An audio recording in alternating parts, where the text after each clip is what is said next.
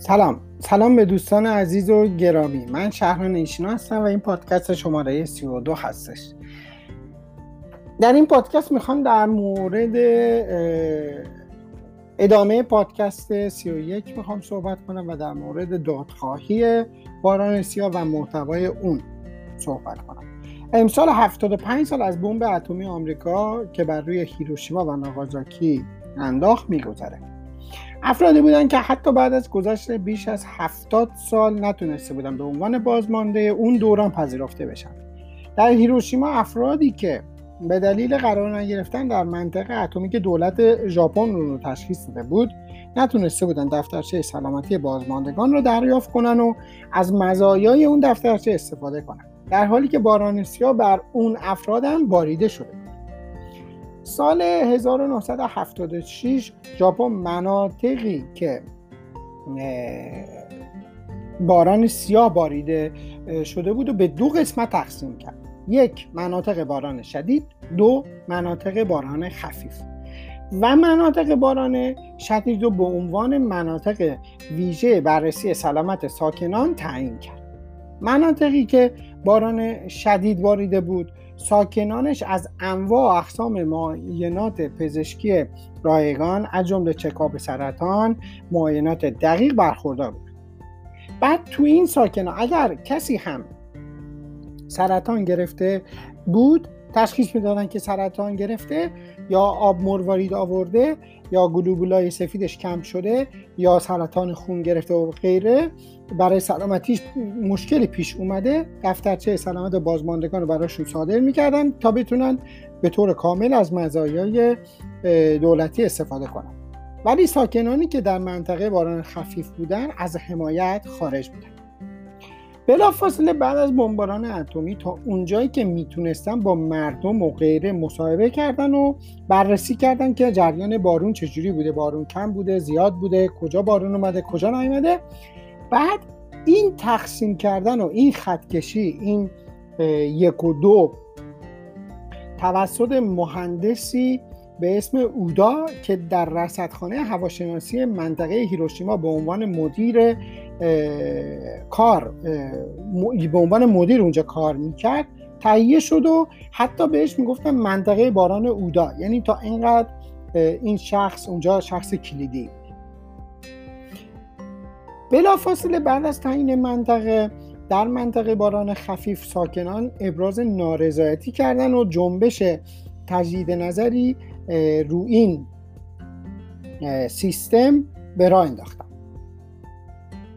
طوری بود که برخی از مناطق هم به مناطق باران هم تو مناطق باران شدید بود هم تو مناطق باران خفیف. یعنی هم تو مناطق باران شدید تقسیم شده بودن هم تو مناطق باران خفیف. یه نمونه بارز هستش که میگه یه رودخونه ای هست.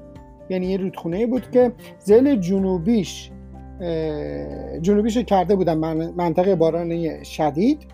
زل شمالیش کرده بودن منطقه باران خفیف اون زمان خب خیلی از ژاپنیا برای دولت کار می‌کردن. به عنوان بیگاری کار می‌کردن. بعد کودکانی بودن بچه بودن که برای دولت تو کارخونه ها کار می‌کردن. یه سری از کودکان روز ششم آگوست برای خدمت به دولت ژاپن داشتن می‌رفتن کارخونه ها یا داشتن برمیگشتن ولی خب اون بستگی به اون ساعتش هم داره. خود داشتن رفت آمد می‌کردن. کودکانی که قسمت جنوبی رودخانه رو رودخونه رو راه رفته بودن براشون دفترچه سلامتی بازماندگان صادر شده بود. ولی کودکانی که کودکا یا بچههایی که سمت شمالی رودخونه راه رفته بودن براشون چیزی صادر نکرد. ساکنانی که تو منطقه باران خفیف, خفیف زندگی می‌کردن و دفترچه براشون صادر نشده بود می‌گفتن که مثلا یکی می‌گفت مادر من چشماش آب مروارید و آب سبز آورد بینایی خودش از دست داد و سرطان کیسه صفرا گرفت و درگذشت. و خود همون شخص هم می‌گفت من هم سه بار عمل آب مروارید انجام دادم و, و الان هم مشکل آب سبز. بعد اون شخص میگفتش که خیلی از مردم تو منطقه باران خفیف در اثر بیماری های ناشناخته از بین رفتن و هیچ کس هم نفهمید که چرا از بین رفتن. چون کسی از بررسی نمی‌کرد.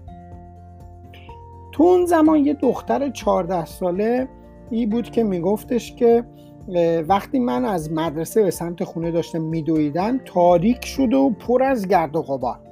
بعد خاکسترهایی که تو هوا بود همه اومدن چسبیده بودن به اون خاکستر اومده بودش به لباس های من چسبیده بودن. خب من نمی‌دونستم چیه جریان. نگو که اینا رادیو اکتیو بوده و من خبر نداشتم.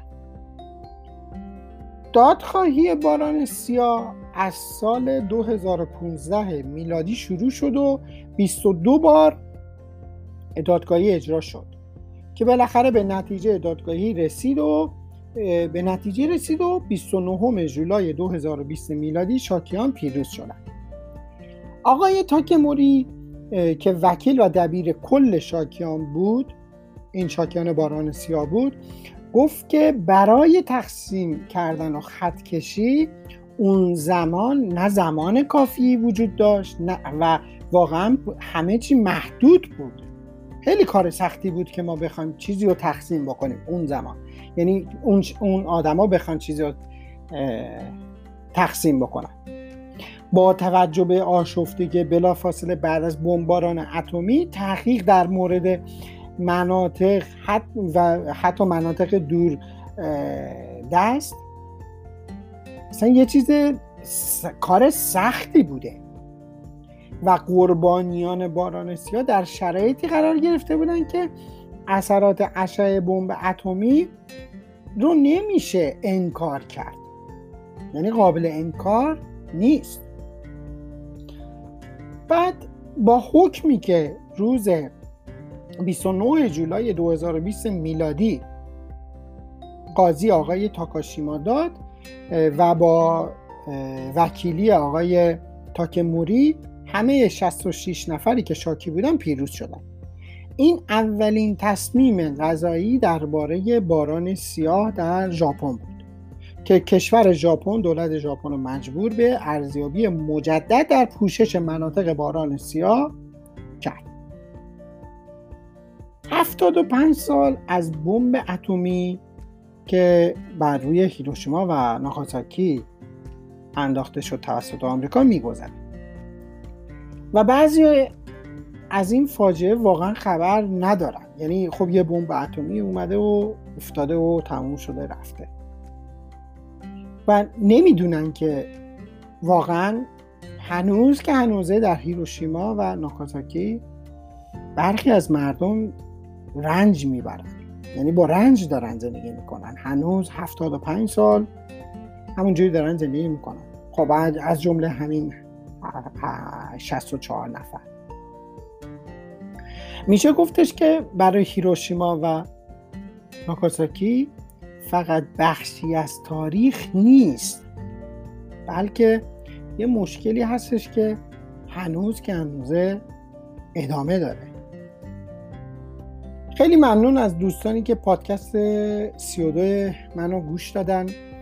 پادکست 31 پادکست 32 رو خواهش می‌کنم که با هم گوش کنین چون این دوتا با هم وصل به هم ارتباط داره و این یه مسئله هستش یه فاجعه هستش که خب دوستان فارسی زبان ایرانیان عزیز دوست دارم خیلی از دوستان ازش خبر داشته باشن.